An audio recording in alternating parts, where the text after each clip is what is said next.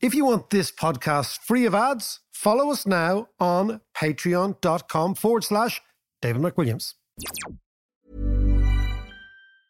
Hiring for your small business? If you're not looking for professionals on LinkedIn, you're looking in the wrong place. That's like looking for your car keys in a fish tank. LinkedIn helps you hire professionals you can't find anywhere else, even those who aren't actively searching for a new job but might be open to the perfect role. In a given month, over 70% of LinkedIn users don't even visit other leading job sites. So start looking in the right place. With LinkedIn, you can hire professionals like a professional. Post your free job on linkedin.com slash people today. Burrow is a furniture company known for timeless design and thoughtful construction and free shipping. And that extends to their outdoor collection. Their outdoor furniture is built to withstand the elements, featuring rust-proof stainless steel hardware, weather-ready teak, and quick-dry foam cushions. For Memorial Day, get 15% off your Burrow purchase at burrow.com slash ACAST and up to 25% off outdoor. That's up to 25% off outdoor furniture at burrow.com slash ACAST. What in the world is happening on Wall Street? Economic indicators. Who knows where this is going to end up? To understand the economy, you have to understand human nature. This podcast is powered by ACAST. How are you doing there? It is podcast time. John, how are you? I am very good. Very good Are indeed. you reacclimatized now that you've I'm still I have still from the frozen north? I have still have a yearning to be back there up on the up on the top of mountains and in the down in the depths of fjords and oh man. It sounds great. It sounds next time. Next time. Next time. Take me to annoy you. Could you imagine? It's like, what is what is that doing? What is that doing? puffing and puffing trying to get up a mountain. Exactly, exactly. Hey, listen, I'm not the chain smoker in this relationship. Anyway, so you just the feet on the ground. Feet on the ground. Come here. I was thinking the other day, you know we were talking about Evergrande In China, yeah, in China and they had a big payment due last week. which they missed. which they missed. And I was thinking, it reminded me of way back in the 80s when my brother and Fergus Mann and a few of those heads were renting a house in Stanmore. I love. Where's this going? And Where's were- Stanmore? In London, is? Stanmore is, way up north, west London, is it? Okay. It's basically at the end of the Jubilee line. Yeah, yeah, yeah. And The cheapest area you can get in the Jubilee line. yeah, yeah, exactly. And they were sitting there watching the telly one night, you know, five lads Yeah. in a rented house. And of course, they had missed their payment on their telly. And there was a ring at the door. Bing bong. Someone went and opened the door. A couple of lads just came in, burst open the door, lifted up the telly as they were watching it, lifted up the telly, yanked the plug out of the wall, and walked out. Repo man. Repo men. And I was thinking, why why didn't that happen in China? Well, it might happen in China. Oh, really? This is the interesting thing. Actually, did you ever see the movie Repo Man? Emilio Estevez. No, but do you know my cousin was a repo man with airplanes? He used to fly into places and basically break Rob the planes. take the planes, yeah, hotwire them. He'd bring a pilot with him who would hotwire the plane. And he, he's got amazing stories. But he did one in Colombia and and they hotwired and they were shooting down the runway. And the lads came out with guns, started Really? well, I tell you, we have gone into. We didn't. I didn't intend to go in here, but we've gone into the very, very pernicious area of bankruptcy, and what happens when a company goes bankrupt, and who has the first rights to the assets, and who has hmm. the last rights to the assets. What sort of creditor are you? Now, it's interesting you mentioned this idea of repoing a plane, right? Because there is a fund in the United States, a real vulture fund, because that's the, what real vulture funds do is they're the repo men of the financial sector, Yeah. right? They come in when the carcass is rotting of the company and they pick the best bits and they leave. That's why they're called vulture funds. Yeah. The company is called Elliott and Associates, and Elliott and Associates has basically spearheaded this idea since the 70s, and their stock and trade was doing exactly that for third world countries that had defaulted taking their tellies. taking their tellies, in effect, yeah, look, taking their, impounding their aircraft, impounding bits of their navy, extraordinary stuff, Really? and trying to sell it on the open market. And China, this is the interesting thing. So, the American way of dealing with bankruptcy traditionally has been the repo man. Hmm. That the company goes bust, it's a limited liability company, so its liability is limited, and the bits that are left in the company, the carcass, the repo man goes in and buys at four cent in the dollar, three cent in the dollar, ten cent in the dollar, and then tries flogging them off in the secondary market. That's Yeah. actually how it works. Interesting, you think China. Evergrande is bust.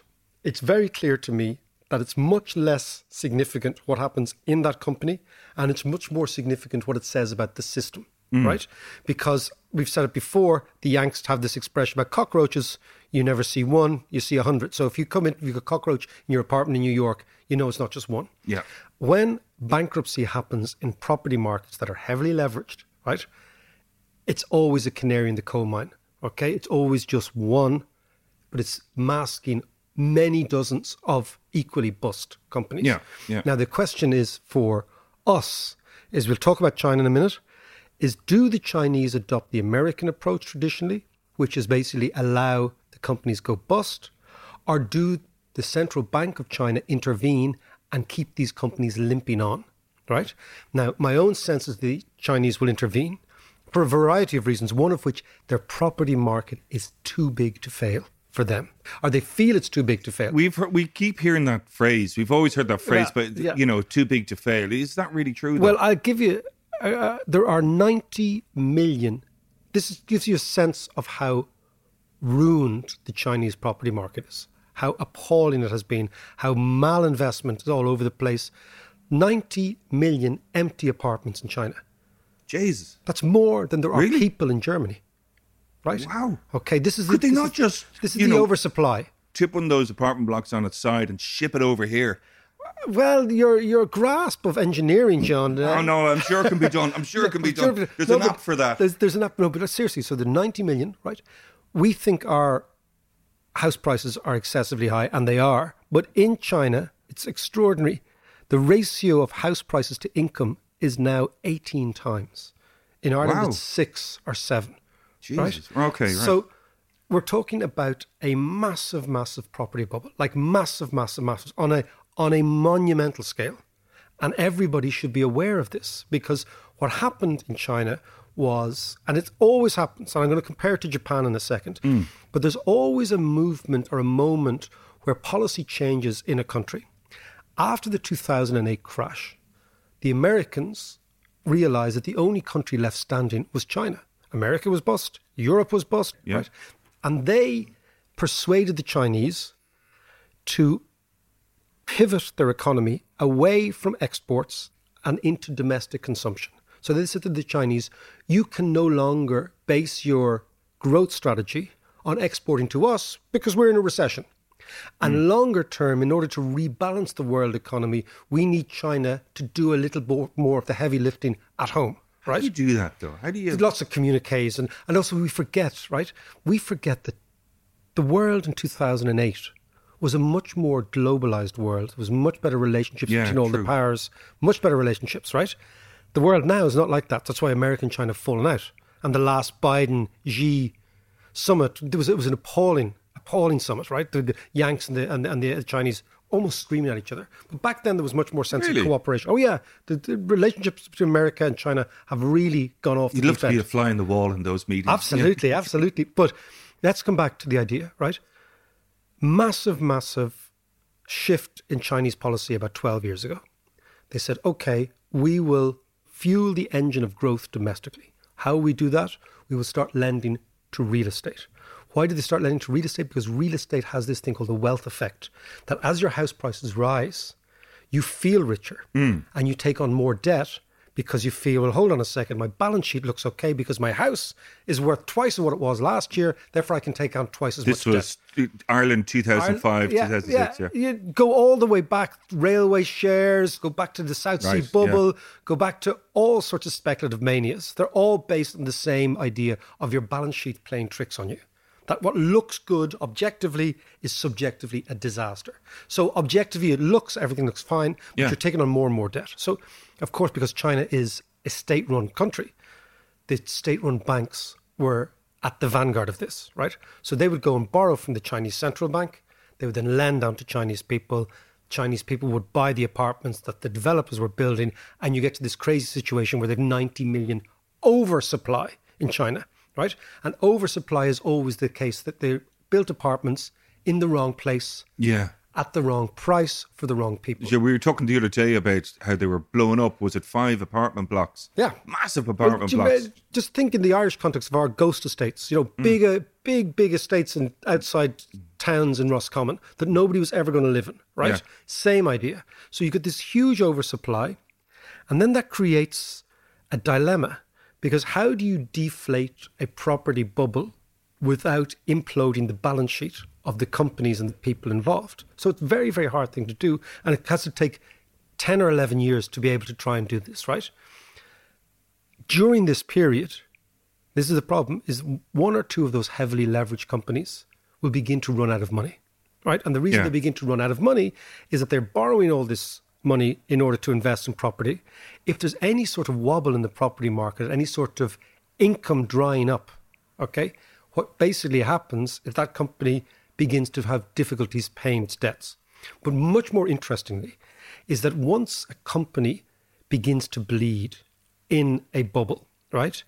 Everybody who ever, ever lent money to that company thinks, oh shit, let's get in the front. Let's get in the front of the queue Yeah. and demand. So what happens is credit cycles. When things are going great, your maturity goes tends to be very long. So you can borrow for somebody say, I'll give you that back in five years' time, Mm. right? Or in ten years' time, right? And if your balance sheet looks okay, that's fine. But once people begin to panic, right? Suddenly everybody who's a creditor says, No, I want my money back today. And your credit lines shrink dramatically and your maturity shrink dramatically. This is how companies go bust, right? Yeah, yeah. So this is, I believe, what is happening deep within the Chinese firmament, like very, very deep. And of course, the Chinese Communist Party is putting a brave face in it. And they're, what they're saying is, oh, it's only one bad egg. So they're saying Evergrande is uniquely delinquent. That is never the case. It's never the case. It's only one bad. It's a bit like in Ireland, they said, oh, it was only Anglo was bad. Every single Irish bank was bust. Yeah. Every single one needed Yeah, a yeah. bailout, right? It wasn't just Anglo. And of course, what happens is because all the banks lent to each other, suddenly, when all the banks started to say, well, cascading it's, effect. it's a cascading effect. It's it's it's exactly it's exactly like if you ever see the image. I would think of credit is, and you like this because you're into nature, right? Do you know the way if you ever watch in the in the Kalahari Desert, right? Yeah. When the rains come in, right, and the and the the rains begin to spread across, and there's all verdant life. Yeah, and uh, it, springs into action. Springs into action, and you get all these wildebeest coming and hanging out there in this kind of marsh, and then gradually, the rains recede, and it gets hot and the water evaporates.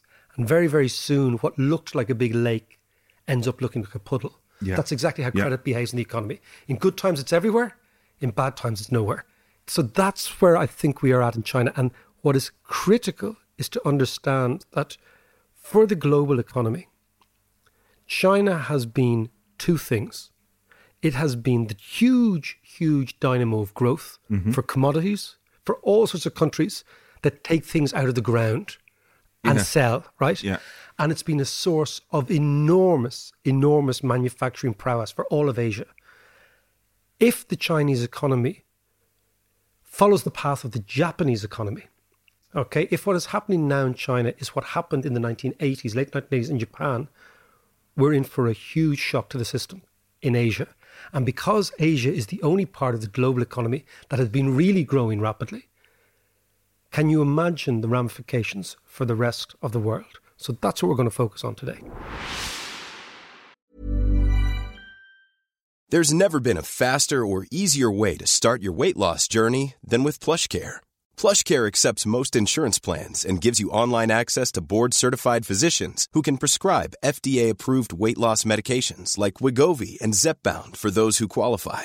Take charge of your health and speak with a board-certified physician about a weight loss plan that's right for you. Get started today at plushcare.com slash weight loss. That's plushcare.com slash weight loss. plushcare.com slash weight loss. Quality sleep is essential. That's why the Sleep Number Smart Bed is designed for your ever evolving sleep needs. Need a bed that's firmer or softer on either side? Helps you sleep at a comfortable temperature? Sleep Number Smart Beds let you individualize your comfort so you sleep better together. JD Power ranks Sleep Number number 1 in customer satisfaction with mattresses purchased in-store. And now, save 50% on the Sleep Number limited edition Smart Bed for a limited time. For JD Power 2023 award information, visit jdpower.com/awards. Only at a Sleep Number store or sleepnumber.com. A lot can happen in three years, like a chatbot may be your new best friend. But what won't change? Needing health insurance. United Healthcare Tri Term Medical Plans, underwritten by Golden Rule Insurance Company, offer flexible, budget friendly coverage that lasts nearly three years in some states. Learn more at uh1.com.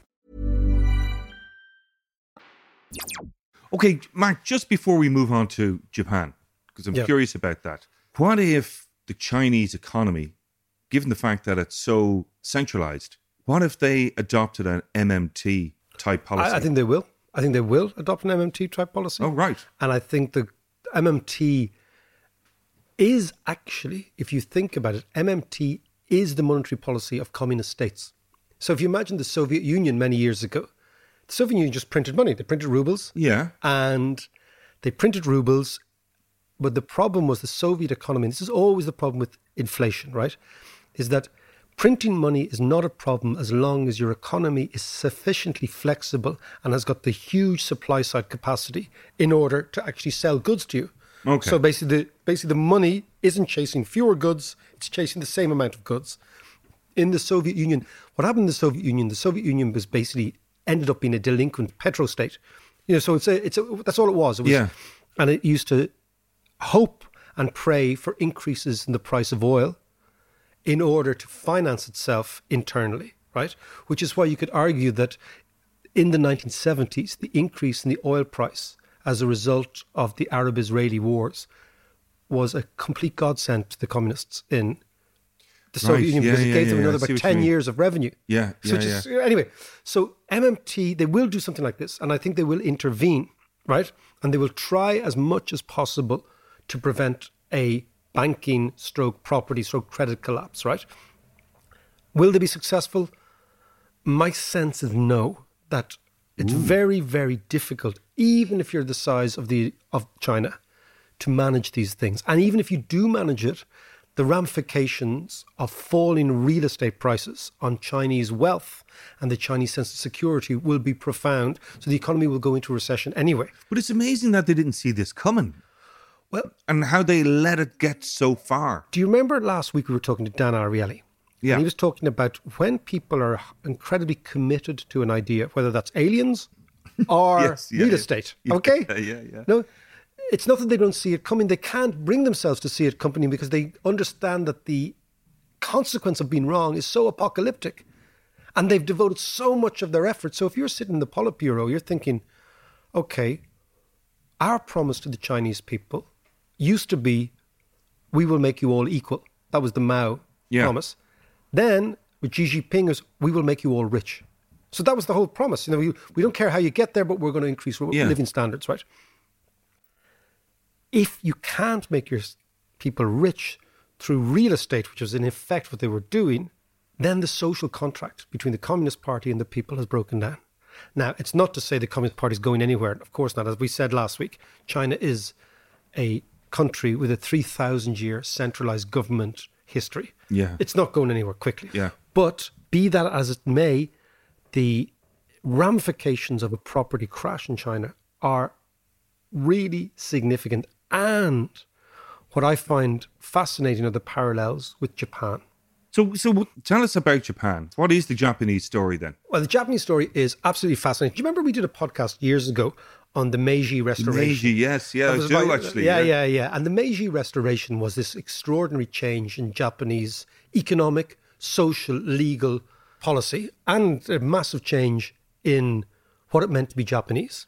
What year are we talking? Uh, six, uh, 18, 1867, 1868. Yeah. And of course, uh, it was in reaction to something that happened in China.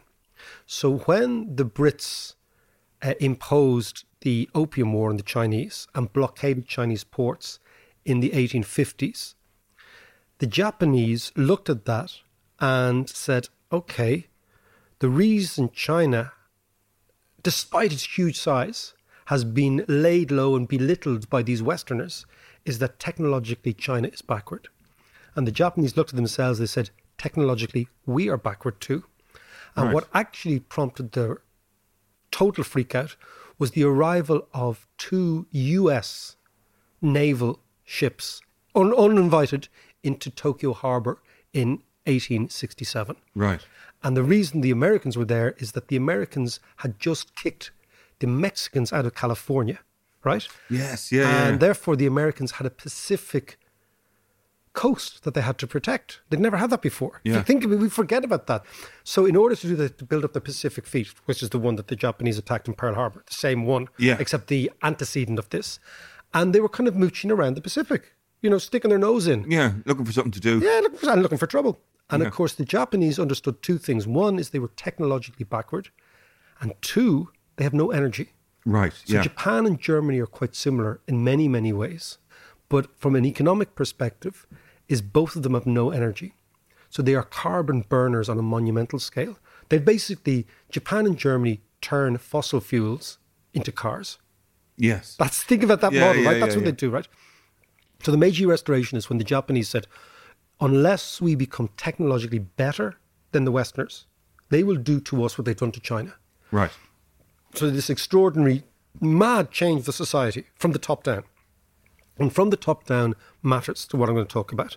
Because at its core, real estate speculation, at its very, very core, is the extreme form of Western capitalism. Western capitalism based on Adam Smith, it's about the individual, it's about the liberalization of markets, Yeah. it's about the market, it's about the invisible hand. The market can't be wrong. Yeah. So ultimately, speculation is something that the Japanese and to a degree the Chinese, but certainly the Japanese look down their nose at.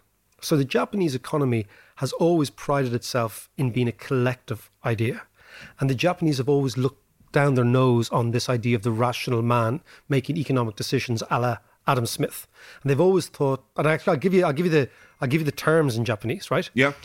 There's a Japanese worldview which is called Nihon Jinron. I'm not sure if the pronunciation is right. I was going to say, but but it's convincing. You shouldn't have said that. Keep going. we could do our fake Japanese accents. No, but don't. That we get. but then we get cancelled. Yeah. That's the Pavlovian response of a Canadian millennial to an Irish Egypt just about to put on a Japanese accent. Yeah. Okay. But that's loosely translated as Japan is unique, right? That the Japanese believe that they are different. So much so that in the 1980s, they used to make the claim that Japanese intestines were different to Westerners and What? Japanese brains were different. to Westerners. All this mad stuff, right? Yeah. But they have these really fascinating ideas, right? Well, I'll tell you one thing about Japanese culture and the Japanese way is I did a lot of work in Japan as, Yeah, a, as, as a recording engineer. But there was one guy I worked with, a guy called Aichi Izawa. And I'm liking him already. he was he was a huge star in Japan. But we worked with them in London, and Aichi said one day, "Ah, got a great idea for a solo." And he jumped on the keyboard and he started doing this solo. And I was I looked around at George and went, "This is crap." And he goes, "Leave it, leave it. It's actually good." And it's interesting that he he was listening and hearing melodies in a completely different way. And if you look at, at Japanese and indeed Chinese traditional music instruments, there's no bass. There's no bass instruments at all. So there is a different way Of listening, of hearing. Yeah, So they could be right. Yeah. That Japan is unique. Okay. Possibly. They also, like, listen, we, we will go with that because they also have this idea called wa, which means social harmony. Okay. And this is essential to the Japanese way of thinking, right? And underscoring that is a distrust of individualism, which is why Japanese people tend to be very respectful of authority. Yeah. They take orders because this idea of social harmony is culturally very, very important to them, right? So you take that as a different philosophy on the world. Back to your idea of maybe they listen to music differently. They, Yeah. they don't use basses, all that sort of stuff. And, you know, I presume the bass is kind of central to our music. yeah, yeah. So their idea was that they could never, ever really end up speculating on real estate. It would be completely out of character. So just take that as, as, as our starting point. They end up with the biggest property bubble, boom bust collapse ever seen. Ever seen. So the Right. question is, what happened? If you take Japanese philosophy and Japanese history, which has been subservient to central control, and the individual should always be frugal and you should play down your wealth, and Yeah. you should never be flashy because that upsets social harmony, then how in the late 80s did they get to a situation where the land upon which the imperial palace was built in Tokyo was worth more than the entire real estate of California? What? Okay? Really? Of California. right? Jesus. So how does that happen? So you've got to go back and, and the reason again, keep looking at the parallels between China and Japan. Japan has this phenomenal post-war record of growth. The economy grew between eight and ten percent every year from the destruction at Nagasaki Yeah. in 1945. So, so yeah, think, thi- yeah. that, that's something that always made me curious was how come Japan rebounded so quickly after the Second Very World War? Very good question. And how come Germany rebounded Yes, so quickly? yeah. So I don't think enough thought has gone into this, right? The Americans under McKinnon, so the Americans, you know, this greatest generation of Americans, the Americans who came up with the Marshall Aid Plan, Yeah. They had this extraordinary internal policy called adult supervision. So the Americans would be the adults in the playground. Now listen, Right, right, right. all the rest of the world had to be supervised. This is this is fascinating stuff, right? They also did something extraordinary. The, Amer- the Americans treated their enemies better after the Second World War than they treated their allies. So why was that? Okay. Go on, tell us, tell us. This is really, it's really interesting. So, for example, after the Second World War, the Americans got the Brits to pay back all the money that the Brits had borrowed for them to fight the war. oh, right. They wiped all the debts of Germany, right? Think about it. If you're British, you're kind of mm. thinking, hold on a second. The way the Americans treated the French, who were their allies, were incredibly hostile and vice versa all the way through. Yeah. That the Americans took the Versailles Treaty seriously. They took the mistakes that were made after the First World War very seriously. The Brits and the French really never did. So the Americans said, okay, the two countries that are the biggest threat to us are Japan and Germany. And they will remain a threat as long as they are economically underperforming. Right. So the Americans, can you believe the Americans had a stipulation in the Marshall Plan that American companies had to buy a certain percentage of German goods and Japanese goods, right? So they actually took these economies that they had destroyed by carpet bombing and they limped them back to health. And they ensured that both of these economies grew much quicker than everybody else, and both of these societies would be indebted to the United States. So there wasn't a, taking away the reason. Taking away the reason for aggression. Yeah. They realized that Germany and Japan had an extraordinarily sophisticated military infrastructure by the time they were fighting.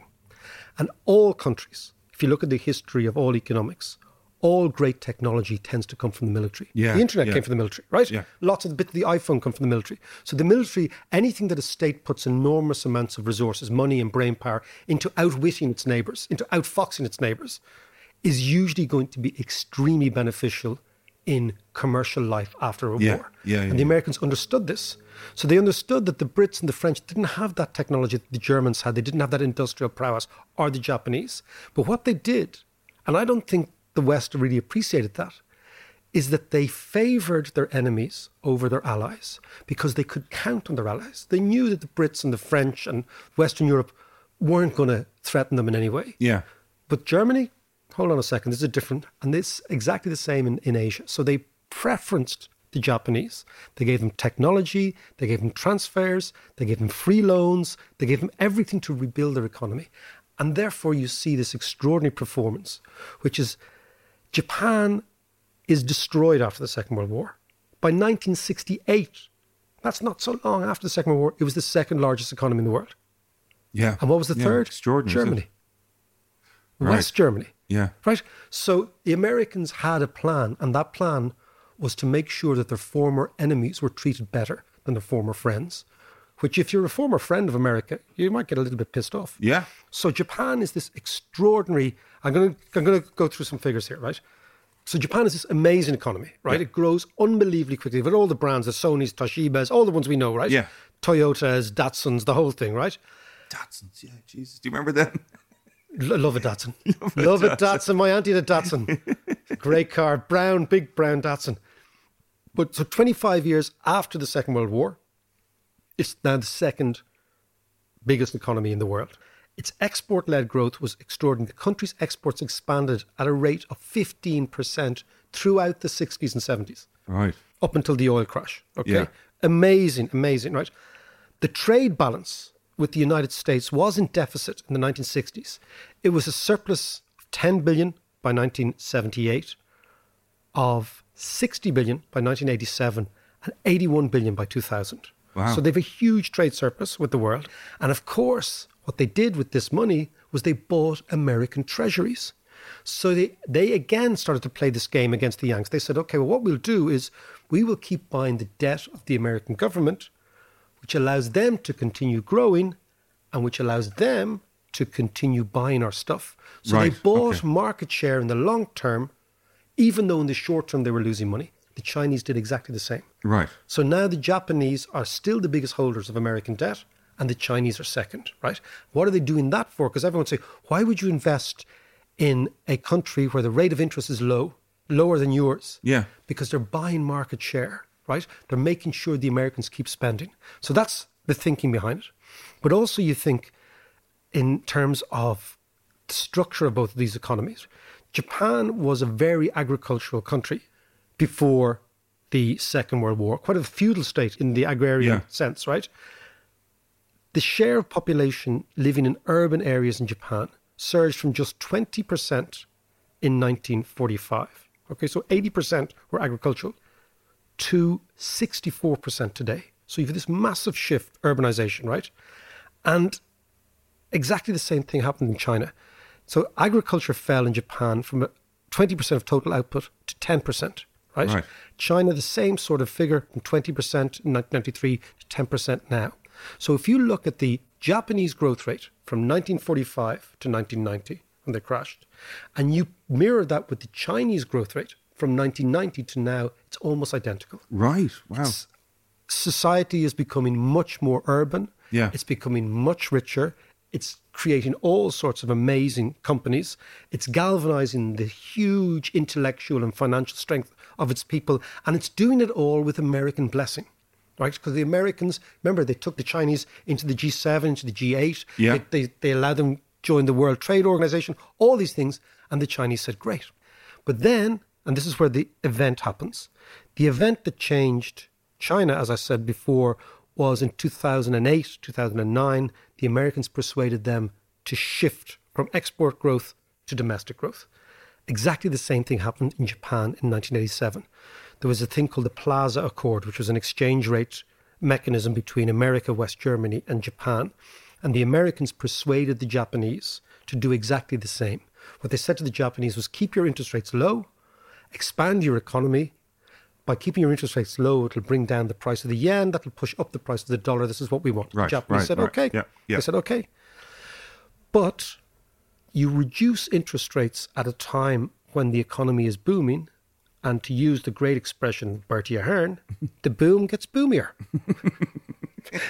in Bertie's, in Bertie's fantastic language, right? So they fueled this extraordinary and completely out of character real estate boom in Japan.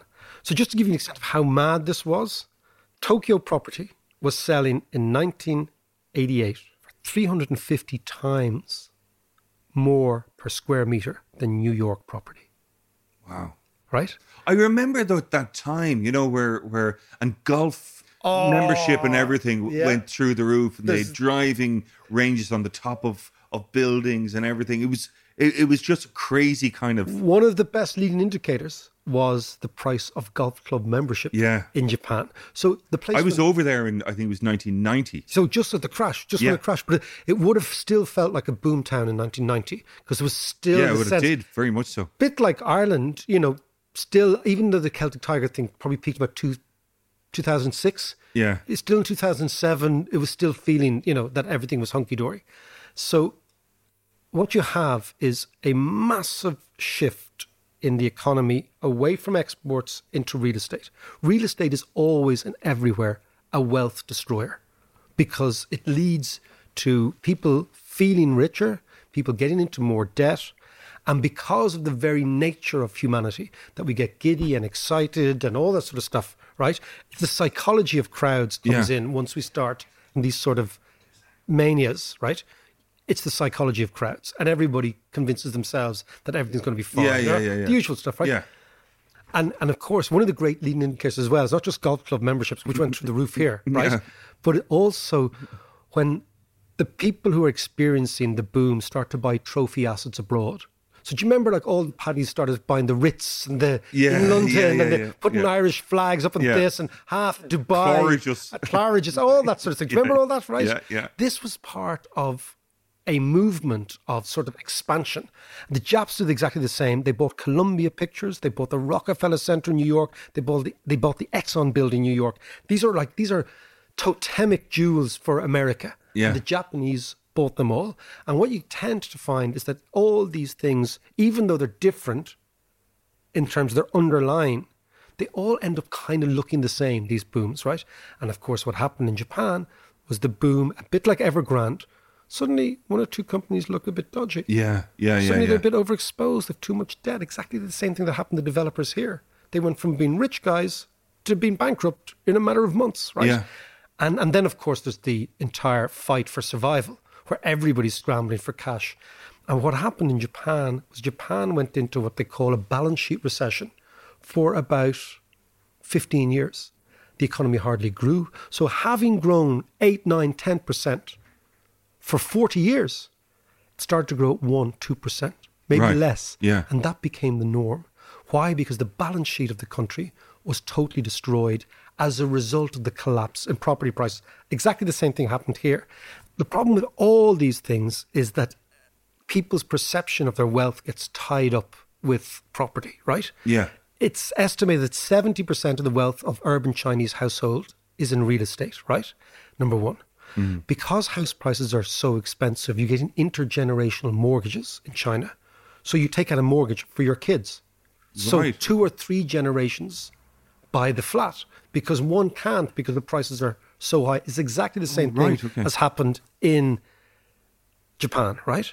So if that sort of market collapses, or if it even even if property prices begin to fall gradually, the wealth effect is dramatic on the local people because the local people have all bought into Yeah, property yeah. as being the asset of choice. So if you look at what happened in Japan, the parallels are striking with China, even down to population dynamics. The Japanese population peaked in 1994, just at the beginning of this long crash. Yeah. So this crash started in 1989, 1990, right? When is the Chinese population going to peak? In three years' time.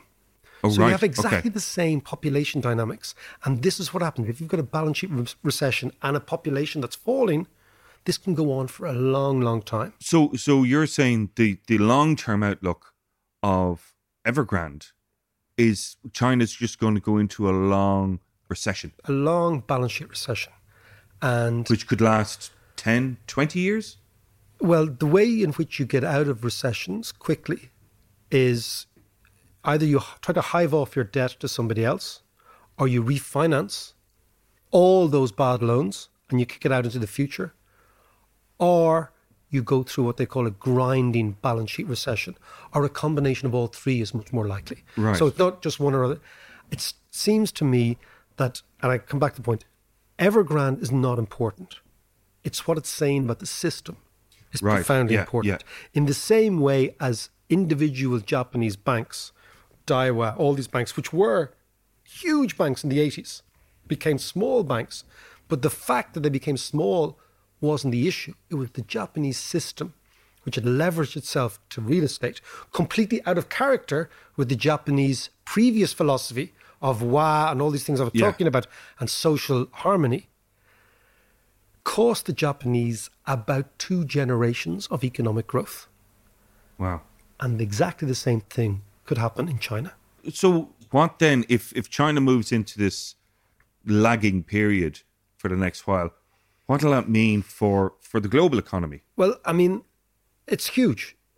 The main thing is almost psychological that almost in our entire adult life, John, China and the Chinese story has been one of growth, right? Uh, China Yeah. growing, China Yeah. growing. Oh my God, it's coming out of nowhere, blah, blah, blah, right?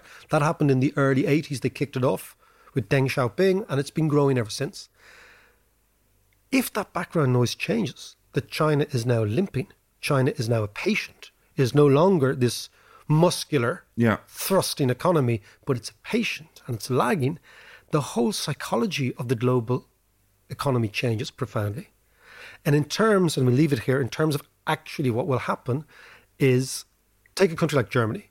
Germany exports between 2 and 3% of its GDP to China every year, which is phenomenal. Yeah. So actually, Mrs. Merkel bet the house on China, bet the German house on China.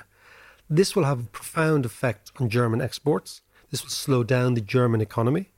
It will therefore reduce any upward pressure on interest rates in Europe. And the long term or medium term impact of this will be lower interest rates for countries like Ireland. This means that we should be taking this opportunity to refinance everything, number one, as I've said before, mm. take advantage of these low interest rates, but also, number two, to get on with any capital projects we want by issuing long term bonds, availing of the fact that interest rates will remain low because the Chinese are on their knees. And this seems to me to be the implication for us. Fix the infrastructure, fix the train system, fix the transport system, and fix the housing system. And do it with money that would have been otherwise more expensive had it not been for this coming Chinese property crash. I'd like to thank all our Patreon supporters because without you, this wouldn't be possible. So thank you all very, very much. And we have a little treat for you coming up. We have a new online course.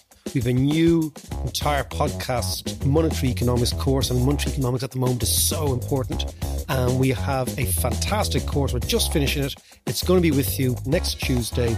So that's the new David McWilliams monetary economics course online.